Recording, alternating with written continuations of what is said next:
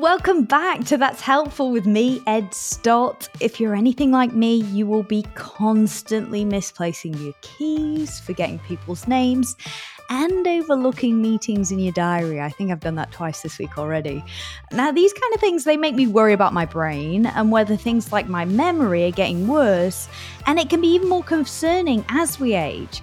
There is so much information out there when it comes to brain health and keeping our brain working at the top of its game as we go through life and helping those around us too. You know, parents, this is a huge issue with your family. But what should we actually be doing and how do we know the difference between normal brain burps and genuine cognitive decline? Well, Dr. Ginni Mansberg is the author of Save Your Brain and she obviously you, you'll probably know her and seen her around. She is a doctor as well and she has taken a deep dive into the science behind the brain and the things we can do to take care of it. Thank you so much, Denise. So, can you tell me, just to put all our minds at rest, what's the difference between normal cognitive decline and signs of something more concerning like dementia? Well, it's all part of the same spectrum. I mean, literally, you just go along, you know, you're on the bus route, right? And, you know, first stop is just kind of normal brain aging. And then, like, if it gets a little bit worse, we call it mild cognitive decline, which is just an earlier stop on the bus on, on the way towards dementia. Interestingly, not everybody who gets diagnosed with mild cognitive decline actually ends up going all the way to dementia station, which is really interesting. But if you look at you and I, like our chances of having dementia, they're pretty low. Like nearly all dementia happens in older people. Literally, the older you are, the more likely you are to have dementia. And forgetting meetings, and forgetting where you left your keys is just called normal. and, and particularly if you are stressed and sleep deprived, like put that on steroids. But if you look at your car keys and go, I kind of know I've seen these before, but I'm not quite sure what to do with them, panic now. That's when you go and book the appointment with your doctor and just go, I think I'm having a problem with my brain. Yeah, I found that really reassuring. The fact that you say, you know, if you forget your car keys, that's totally fine. It's when you find them and you don't know what to do with them that's the problem. And I found that really, I have repeated that to so many people this week once I found it out because I know heaps of people do this and they get really panicked that something is going on with their brain. Um, is it ever too late to start taking care of our brains and start putting into place a few of these um, things that we're going to talk about later, is it ever too late to start putting in these good precautions to, for our brain health? It's not that it's too late, Ed. It's that you get what we call diminishing returns on your investment. So if you are like going to change your diet, doing that, particularly in midlife, 40s, 50s, 60s, that kind of age, gives you great dividends. Doing it at 70 when you're now in panic stations and you realize that something's not quite right with your brain and used to be a whiz at maths and now like the simplest calculation is just stumping you. I'm not saying you won't do anything, but it's limited, right? Because by the time you get the kind of symptoms that we're talking about, there is so much brain damage. You know, there's so much brain damage 20 years before you even get any symptoms. So the reason why I wrote the book was because I think everybody starts to think about the brain that they take for granted when they're in their 70s. But it's like literally, it'll make a minimal difference at that point. But at my age, I'm in my mid 50s, amazing. Yeah, that's so reassuring and really empowering too to know that the things that we're doing now are going to make such a difference. Um, one of the things that all the experts you've spoken to say is essential is exercise. This isn't surprising, I guess, what we're hearing, but why is it so important? And does the kind of exercise that we're doing matter? So, the, you would not believe this is a really complex question, and there's a lot to unpack with that. So, most of the data that we have, where we look at people who do stuff in their 40s and then follow them up into their 80s, comes from what we call cohort studies. So we look at big groups of people, and it's really easy to do that for people who live in an island in Crete or in Okinawa in Japan because there's not a lot of variability between the people. And then we can look at the entire community and go, okay, they all walk everywhere, they have lower risks of yada, yada, yada. To do studies where, let's say I put you in a study and I want to look at what you're going to do now, you're super young, and I'm going to now follow you for the next 60 years. Am I going to ask you every day? Am I going to put you on an app? Well, we didn't have those 50 years ago anyway. But we know that we humans are notoriously appalling at actually getting real with ourselves about how much exercise and what we've done and what we eat. And if I asked you what you did yesterday, chances are you get it wrong. We know this from multiple studies. But if I ask you, if I get you into the clinic once every year and I, you're in my study, I'm going to ask you, so what have you been eating over the last year? Oh my goodness, like what have you been eating Ed over the last year? Like we're going to get it wrong. And you have good days and bad days. So to look at exercise, unless you're one of those rare people who sticks to a routine, like, you know, you do Pilates at 6 a.m. three days a week, you go for a run with your running club every Sunday, and you do, you know, weights every Tuesday, and you do that for 40 years, I can't study you. And I'm saying all of this because actually the evidence to show that exercise helps is like you can put it on a postage stamp. It's really, really, really lacking. right. Uh, yeah. So what we do instead of that is we do studies where we look at certain markers in the blood that show that we're more healthful after certain things. Or we'll look at like an MRI scan on a 50 year old after six weeks of exercise. But is that evidence the same as what happens long term? Having said all of which, and there really is no good evidence for, that is actually scientifically validated for exercise and dementia. It was, you know, I interviewed 22 experts to write Save Your Brain because, let's face it, I'm no neuroscientist. Um, I'm just investigating. Um, and it was the only thing that they were all doing. There were lots of things that none of them were that they were all not doing, but the only thing that they were all doing for their brains and specifically for their brains was exercise. Why? Because it just makes sense, even though we don't have the, mm. the pure evidence. So now am I going to unpack this for you and tell you which exercise? Hell no. I've got absolutely no idea. I can't tell you from any scientific space. And so I would say what I would say to people who are looking to do exercise for anything. We know what's good for the heart is good for the brain. So, exercise, yes, do it, push yourself a little bit. We know that high intensity, getting your heart rate up is good for your heart, it's good for your brain. Do it as often as you can fit it in because we're all so freaking busy since the pandemic. We all now have eight jobs and we're now sitting 25 hours a day on our butt, on our butts in front of a Zoom call. Like, let's get real. Do what you can when you can in a way that you enjoy it. If I tell you that you've got to go lift weights in a gym, I personally don't like gyms. I feel very intimidated with all those muscly men in there. I don't I don't love it. Same. But yeah. I love going for a walk with a friend, right? So you do what you can do as much as you can and don't beat yourself up for what you can't do because that life, life's too short. Um, and definitely being depressed is one of the worst things for your brain. So definitely don't get depressed about how little exercise you're doing. I really like that. That's why I always think, you know, the best exercise is the exercise that you'll actually do, right? And I think that yep. there are so many fun ways to move your body that you actually enjoy. And I think so many people think that exercise has to be painful and feel shit and suck. And it's just not true for it to be rewarding. You can do something that you truly enjoy and get more benefits. Absolutely. I like a hundred. Yes, yes, yes. Same, good. And so, how about our diet and our brains? You know, like I think you just um, shed a little bit of light on it when you talk about the way that these studies are done. You know, we, we all hear about, you know, the Mediterranean diet or the the Japanese are so healthy. But like you said, those studies are very specific. What do we know about our diets when it comes to our brains? So, again, most of the data comes from what we call cohort studies. So, we just have a look at everybody who lives in Okinawa is a big one in Japan or certain islands in Crete, which is where we get a lot of our evidence around the Mediterranean diets. And we've tried to unpack what it is.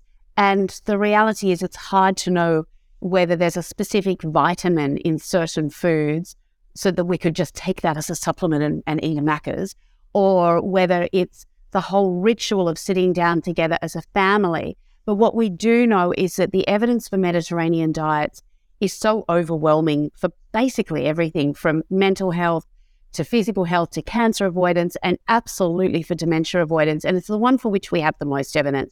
And out of all of the um, experts I was speaking to, most of them adhered to a Mediterranean diet. There is also a diet which is meant to target high blood pressure, which gets you to increase calcium and potassium naturally in your diet. So that's fruit, veggies have got lots of potassium and calcium for your bones. But there's a lot, a fair bit of dairy in that, which is quite interesting. But also dairy alternatives like soy don't get sucked into a nut milk because most of them don't have calcium in them. Um, but you know, calcium and potassium rich foods at the expense of sodium rich food. Think package. Anything if you have to open a packet a packet to get it, it's probably got sodium in it. That's not good for you. That has good diet uh, evidence for preventing dementia as well. But when I looked at all the different evidence, um, all the different studies around diet, I basically came to this conclusion: good diet is good, bad diet is bad. Most of us know what shit we shouldn't be eating. Oh, I hope you don't mind. I've got a foul mouth, so I drop. No, please, same. yeah. um, so don't eat shit. Eat good stuff. Eat good stuff that you like. If you hate kale, don't eat it. There are other things out. There are other ways to get folic acid into your diet, but I would eat good stuff within the realms of some specific things. The evidence for coffee is fairly compelling, um, and particularly wow. around yeah, and the evidence is mostly around caffeinated coffee. And it seems to be that the sweet spot is probably three or four a day, which is quite a lot. Um, but you can have a combination of tea and coffee, which is also super good. So um, caffeinated tea again is is really good for you. The evidence around alcohol seems to be settling around what we call a J curve. So a little bit is probably better than being a complete teetotaler, but having a lot of alcohol. And at that point, once you have three or more a day standard drinks, which is 100 grams of wine, by the way, 100 mils of wine, it's not a lot um, in Australia, your risk of dementia goes up exponentially. So just picture the letter J, where having zero alcohol is actually worse for you than having just a little bit, one to two drinks a day. Maximum probably about 10 a week, which is part of the Mediterranean diet. Red wine is their kind of thing that they do. Wow, that's really interesting because I'd say that so many people are like, oh, I'm going off coffee, I'm going off alcohol. And obviously, we know that, like you say, a large amounts of alcohol is quite clearly not healthy, but that's really interesting, very reassuring. I like that. And so, um, the other thing that you did, like on that diet piece, is you really investigated supplements. And in particular, you spoke to like the world's leading expert on omega 3s. What did he have to say? Yeah, so um, that's Professor Yassin Hussain, amazing guy. So he's out of Stanford, or UCLA actually, in um, in Stanford, California, and he actually does not take fish oil supplements or omega three supplements. He does because there's just no evidence for them. So it's hard to know when you look at people cohort studies that show the people who have a lot of fish have less dementia, and we know the role that omega threes from fish and seafood play actually um, in brain health. But does that mean that you can pick it out, put it in a through a factory, manufacturer, put it in a capsule and take it um, instead of fish? There's really no evidence for that. So he has one to two serves of oily fish like salmon, swordfish, tuna a week. He did say that if he didn't like oily fish, he would probably take an omega 3 supplement because even though we don't have any evidence that it helps, there's probably no evidence that it does any harm either. Um, I I'm okay with that. I think you just got to be really careful not to uh, deduce too much from the fact that people who eat fish have good health. It's just that it's a very long bow to draw and to say that a you know a supplement is just as good as a healthy diet. We don't have any evidence for that. Yeah, absolutely. Are there any other supplements that you've taken a look at that maybe you would consider, or do you think that overall supplements aren't worth the money and can't replace a healthy diet?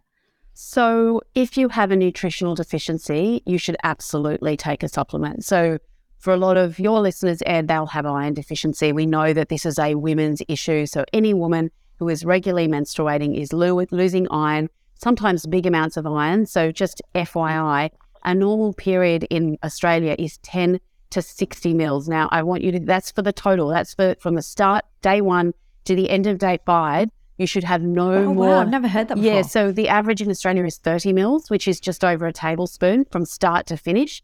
60 mils, anything above that, you are going to start to lose iron at a rate that will be depleting your body of your iron. So if you have an, a, a deficiency or if you've been tested for folic acid or B12, very common. B12 deficiency is very common in my uh, surgery. B12, by the way, you get from any animal product. So it's dairy, uh, eggs, fish, animals.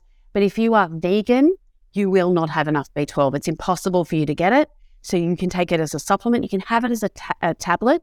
There is a condition called pernicious anemia, which sounds horrendous. And all it means is that you just, it's, it's fine. Um, you just don't absorb vitamin B12 through your stomach, and you can get it as a spray under your tongue from a pharmacy anywhere. It's totally fine. You can get injections from your doctor, but who steps up for extra needles? I don't get that. But you know, you can just put it under your tongue, you'll absorb it that way. So, yes, any supplement, any deficiency that you have should be met by supplement. But if you have a good diet, there is no evidence that on top of your diet, taking a supplement really does too much for anyone. Like it's a it's a truckload of money, this stuff. Oh yeah. So yeah. So I, I'm, you know, I am concerned. I would rather you go put it into your hairdo fund and just go and have a nice you know, get get your hair done, feel great, buy an extra pair of shoes. I don't really want you spending it on nothing that you're gonna wee out. Yeah, just really expensive pee at the end of the day Yeah. too. Right? Yeah, totally. And so, how do hormones affect our brain health? And I think this is particularly po- important for women. It is. So we know that menopause is the day, and it's a single day, that is 12 months after the first day of your last period that you ever have in your life. How do you know it's your last period in your life? Because 12 months later, when you haven't had one, you go, oh, that must have been it. So it's a diagnosis you can only make in retrospect. And unless you're a little bit OCD, you've got no idea because you can't remember. And if you're lucky, you can kind of remember what you were doing and think, yes, I think it was so and so's birthday and I had my period. And you can maybe work out that it was sometime in April, but you are not all over it. the up to 10 years that is the lead up to your uh, to menopause, your ovaries are doing weird acrobatic stuff. It's just, it's, it's going all over the place. And sometimes she's performing really well, sometimes she's not doing so well. So you are riding the, ro- the hormonal roller coaster which we call perimenopause. That is just not a lot of fun. So it's the peak time for insomnia for women, peak time for mood disorders. A lot of women think that postnatal depression is the peak time or that, you know, adolescent girls have peak risk for uh, mental health disorders. Wrong, wrong. In Australia, around the world, 45 to 55, pe- peak time for anxiety, depression, and suicide. And that really tends to start during your peri years. I know a lot of women don't realize that. I had That no is idea. very, very, it's huge. And pretty much any woman who's ever had depression before or anxiety before or who's had unresolved trauma in her life, it's going to come and bite you in the bum. And it has these particular characteristics, the peri rage. It's rage. Like you get so irritated by people, including your partner. Like it's peak time for divorce. There are a lot of like women who are happily married, couple of kids, doing really well in their in their careers, and all of a sudden quit their job, like literally over this stuff, quit their job, quit their marriage. All of a sudden they're on their ass. Now they've got some financial problems as well. So it's a really, really important thing to know. So does it affect your brain? Oh hell yeah. And in some studies, up to 80% of peri women experience what we call brain fog. So anyone who's had COVID probably knows a little bit about it. Mm-hmm. Uh, you don't, you feel like you sound like an idiot. You forget words. You forget people's names. You go, um, what's this thing? It's the thing you read. It's got lots of paper in it. It's it's a book, but you forget that it's called a book. Um, and you feel really dull. So you fall off this confidence cliff as well. We know that um, it's not directly a peri thing, but the more your, the worse your hot flushes, the worse your night sweat, so that you're in, and the worse your insomnia, and the worse your mental health, the worse your brain fog. So it's kind of caused by all the other tangential things that are part of peri. And that means that brain fog is just, I mean, I see so many women who are going through perimenopause in my clinic. And I mean, it's just the main thing that I see. So um, it's, it's really, really, really huge. In terms of dementia, what's really interesting is women who go through menopause early, and you definitely have w- women listening to us today who have reached me- menopause early and are so horrified and so ashamed. Did you know that 14% of Australian women will hit menopause before they're the age of 45? And about 3 to 3 to 4% of women will hit menopause before the age of 40.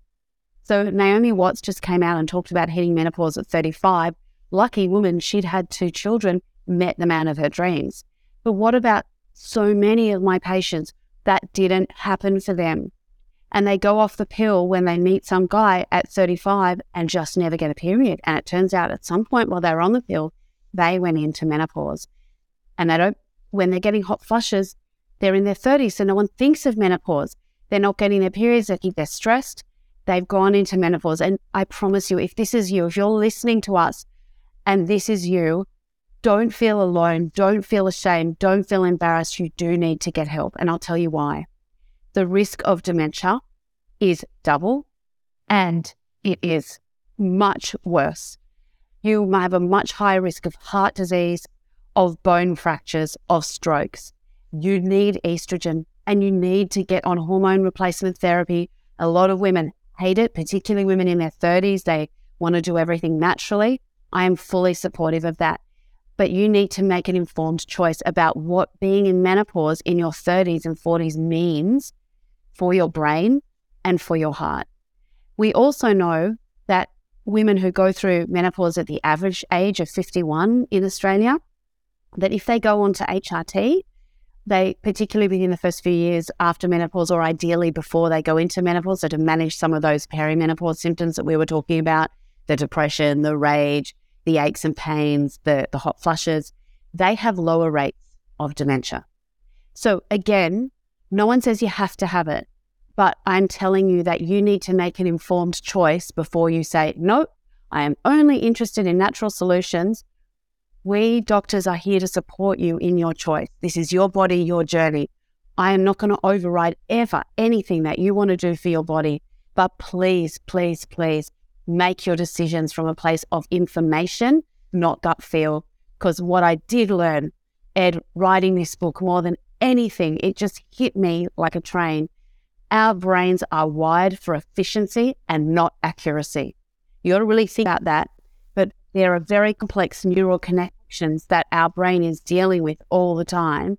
And it needs to get you out of an earthquake, away from a, a marauding invader of, you know, another from another tribe quickly. And it needs to tell you good, bad, alert, run, lean in, run away very, very quickly. And that means that a lot of the things that you want to go with your gut feel are being made from a position of um, uh, of of quickness of, of, of rapidity rather than um, rather than accuracy, and that's not good for you and your decision making tree.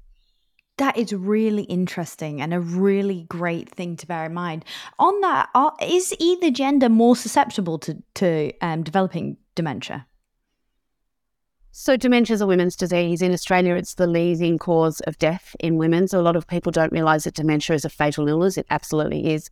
Murder your brain and you will die, um, mm. ultimately. Um, and it's actually the second leading cause of death in men. Part of it is because women live longer. So, and of course, the older you are, the more likely you are to get dementia. So, there's just more women in their 80s and 90s to get dementia. Um, but also, it's a bit more than that. And it's definitely to do with having a sudden loss of estrogen and what that does to the brain. Although, teasing apart exactly at a molecular level how that works is difficult to know exactly. But we definitely know that women are more susceptible to brain injury. So, we get twice as much depression, we get twice as much anxiety. We are really prone to having mental health issues and also autoimmune issues as well. And it's probably all to do with that. Fascinating. This one really blew my mind. Tell me about the link between dementia and deafness. Yeah, so this really freaked me out. And it actually did make me think that for people in their 20s, one of the best things you can do right now is turn down the volume on your music and protect your ears. So we know that being deaf is one of the biggest risk factors for dementia. And probably because you're isolated socially, you know, it really limits, you can't go out for dinner in, let's say, a crowded restaurant, that kind of thing. It's too difficult. And so, um, what is really important is not only that you get your deafness diagnosed, but that you fix it. Because what we have done is in studies where we get people who do go on a hearing aid and those people who don't go on a hearing aid, having a hearing aid for deafness dramatically reduces your risk of dementia. And so as a result, we know that it is definitely the deafness that is causing your dementia. It's not just a symptom of dementia. And that fixing your deafness also will fix your brain. Bingo is amazing.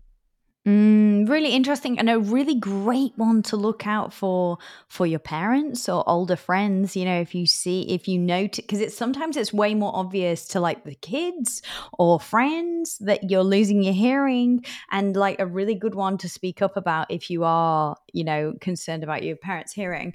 Um, so you touched on it there, but how important is socializing to our brain health? Can I tell you how important it is? Just so important. So I just want you to picture yourself walking in on your own to a work function, right? You maybe know 10% of the people there. So the first thing you do is you scan the room for a familiar face, right? So your brain's scanning, scanning, using the parts of the brain that look mm. and identify, right? And then you find your people and you go up and you're trying to kind of read their body language and you're trying to read their, you know, their faces. They're maybe talking to someone you don't know and you don't want to interrupt a conversation. And then you get into the conversation and somebody comes and offers you some food and maybe a drink and you're distracted here and there. And then you're making eye contact and you're reading their body language and then you're listening to what they say. You're processing what they say. Then you hopefully come up with a wonderful and witty response. That is such hard work for your brain. Meanwhile, you're standing and you're thinking about the fact that, oh, you forgot to do a wee before you came out and where's the toilet? You are doing so many things with your brain at that time. And it's partly why staying in the workforce is so important because you're actually socializing. Mm, that's really great advice. And so, um, in terms of that idea of like brain training, which for a time was like a really trendy thing to be doing. I mean, I even remember as like a 12 year old on the little Nintendo DS, you know, doing that brain training game. Is there any science uh, that backs this idea of brain training? There are some brain training games that you can do that will give you very specific additional skills for a short amount of time.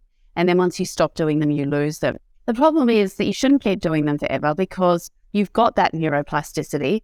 Now we want your brain to build new connections and, you know, get new skills.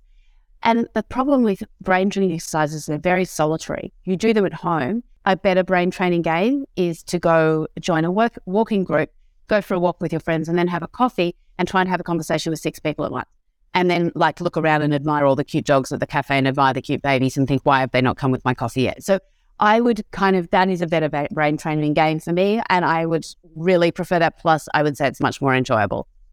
You remind me of this study. Um, I did a little episode on why being a beginner is really good for you, which I'm really passionate about. And so there's this one study um, of adults aged 58 to 86, and the people who took up courses like Spanish and music and paintings, new things, showed huge improvements in cognitive tests. And after the courses, their abilities match people who are 30 years younger.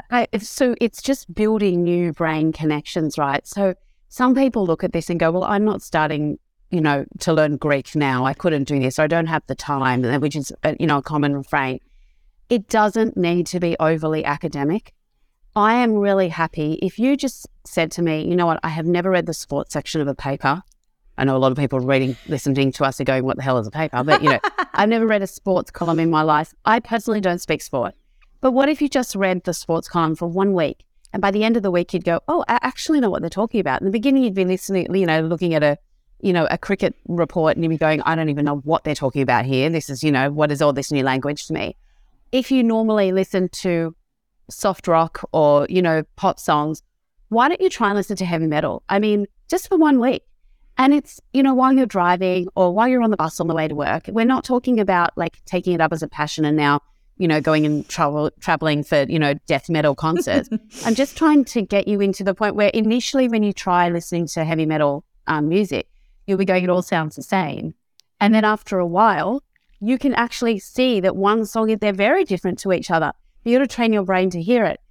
Just give yourself challenges every week like that, that are super easy, that, you know, it's not very taxing. And no, you don't need to be a professor of Italian to actually improve your brain. I love that. And so, you know, one of the things that we've seen a lot of news around, um, particularly Liam Hemsworth hit the headlines with this, is around testing for the genes that are linked to dementia. Is this a good idea? Is this something we should be seeking out?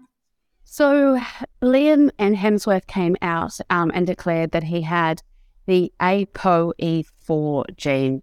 If you haven't heard of it before, there are two APOE little little e four genes um, and you'll get one from mum and one from dad if you have it. And so, if you have one of these genes, you have a slight increased risk of um, Alzheimer's disease. If you have one from each of your parents, you have a five to eight times risk of getting dementia in your lifetime. He didn't really say which one he had, whether he had two or one gene, but that really makes a big difference. Right now, the advice I would give to Liam is the same advice that I would give to everybody listening to us today.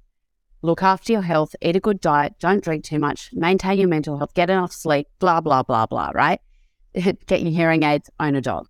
Um, but what I do think is coming is I think one day we will have a vaccine that you can probably get in your 30s and 40s that will prevent you from building up too much of the protein called beta amyloid in your brain that destroys your brain cells.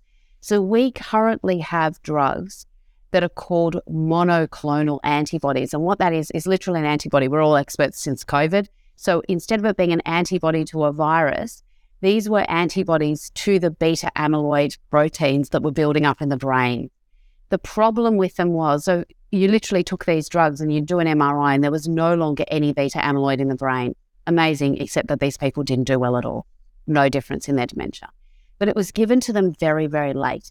They needed to have had a diagnosis of dementia in order to qualify for it. And by that stage, you are so far down the track with so much irreversible, irreplaceable brain tissue loss that we don't have the ability to help you. But what if we could vaccinate you against ever having this protein build up in your brain. And what if you could get that in your 40s?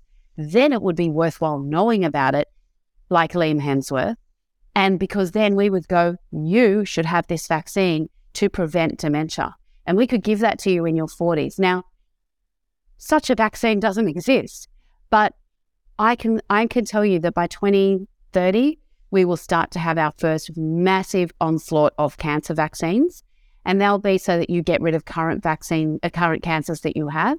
But we are developing vaccines against all sorts of things. And since mRNA technology, driven by the, the pandemic, has come out, I'm lucky enough to be able to occasionally look under the hood of some of the companies who are showing me some of the pipeline of development drugs. I promise you, it might be a bit late for me, but someone who's listening in their 20s, I'm pretty sure they're going to be able to be vaccinated against dementia so they can never have it. So, right now, don't get the test. There's no point. It doesn't change anything. Do everything you can to avoid dementia anyway, because it's the biggest cause of death in women. You want to avoid it no matter what. And for free, everything that you do to prevent dementia will also prevent heart disease and cancer and diabetes and lung disease and arthritis. We can give you so much bang for your buck on that stuff. Don't change that but one day we'll have something else to give you as well. And I'm I'm so excited about that time for my kids. Yeah, I love that. So optimistic, really exciting, amazingly clever people working on this. Uh, there's one other link that I want to talk about, and that's the link between blood pressure and brain health. This was absolutely mind blowing too. Wasn't it? Oh my God. And so that's the thing that to me as a GP was almost the most amazing thing. So, just for everybody who um, is listening to us, your blood pressure is expressed as number X over number Y. So let's say normal is 120 over 80. And what that means is when your heart contracts, it increases the pressure inside your arteries. That pressure is 120 millimeters of mercury over 80. That's the pressure in your arteries when the heart is relaxed. So pump, relax, pump, relax, pump, relax. That's what that number means. And for a long time, we've known that it's the top number that it gives you all of your prognosis in terms of heart disease and stroke. Kind of don't worry about the bottom number as much. It's really the top number we need to think about. But what we have been doing until now is telling people that you need to have your top number kind of below 140 because that's the number where you really start to get a big increase in your risk of strokes and heart attacks. But guess what? A massive, massive study, hundreds of thousands of people found that if we can lower your blood pressure to maximum 120 on the top number, so just think so 116, good. 126, nah, not so good. We can prevent 30% of dementia by that one step alone. So currently, a lot of us are going to the doctor, getting a blood pressure um, check, and the doc goes, it's a bit high, but it's okay at 140. No, that is way, way, way too high anyone in their 30s, don't worry about listening to this. This is only for midlife men and women. But if you've gone, if you're listening to us and you're 40 and you've had your blood pressure checked and it was 137 and your doc said, no worries, that's fine. It is fine for strokes. It is fine for heart attacks. It's not fine for dementia. Get it down lower. Yeah, that might mean cutting out salt, cutting out processed foods, doing a bit more activities. You can't do it with that. Yeah, it's going to mean taking a blood pressure medication. 30% reduction in dementia risk. I'll take that. That's great.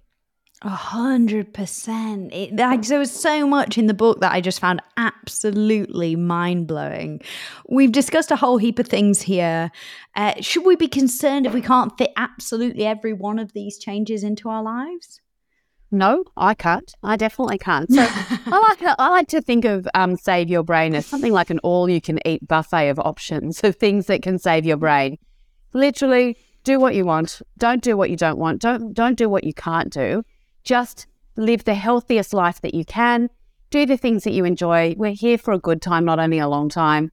Um, and just pick the pick the dessert off the salad of, of the buffet. It's totally fine, and you should not want to do everything in this book. And you had a couple of like really surprising, quirky ones in there, uh, like green spaces and having a pet too. I know. Who would have thought? Like it literally there are studies that just literally like having a bird or a fish. Like I'm all of because you just heard my dog, so my you know I'm all about dogs, right? And I'm all and you know quite frankly anything that you can pat that's fluffy is like so good for anxiety. I'm just like all about patting things, so. I love, I love it. So I'm, and and I, I personally find birds in cages like a little bit distressing. It just doesn't work for me, and I, I don't see the value of a fish. I can't bond with a fish, but you know, I don't care. That's my preference. You know, your preference might be I, I absolutely love lizards. Good for you. Go out and get a pet. It does seem that there is something about the circadian rhythm, which is what something we didn't talk about, but the circadian rhythm is, you know, waking up at the same time every morning, you know, going for your shower at the same time every morning, even having your meals at the same time every day. That is such a brain saving kind of thing. And it's part of the reason why staying in the workforce for as long as possible is really positive. It's not just about the socializing, it's about maintaining your circadian rhythms. If you have a dog and you think that you can have a sleep until 11 o'clock, think again. your dog's going to tell you otherwise. It's going to say, it's time for me to go to the toilet and for you to feed me some breakfast. Thank you very much. Let me just jump on your head. Um, so um, I think dogs are quite good because they keep you in a circadian rhythm. Amazing. Ginni, thank you so much. Is there anything else that we haven't covered that's really vital to include? No, no, I think li- literally, and you clearly read the entire book. Yeah, hopefully there's something in here um, that for everybody. We've only just skimmed the surface, but there is a lot in um, Save Your Brain that I'm hoping will be helpful for everyone.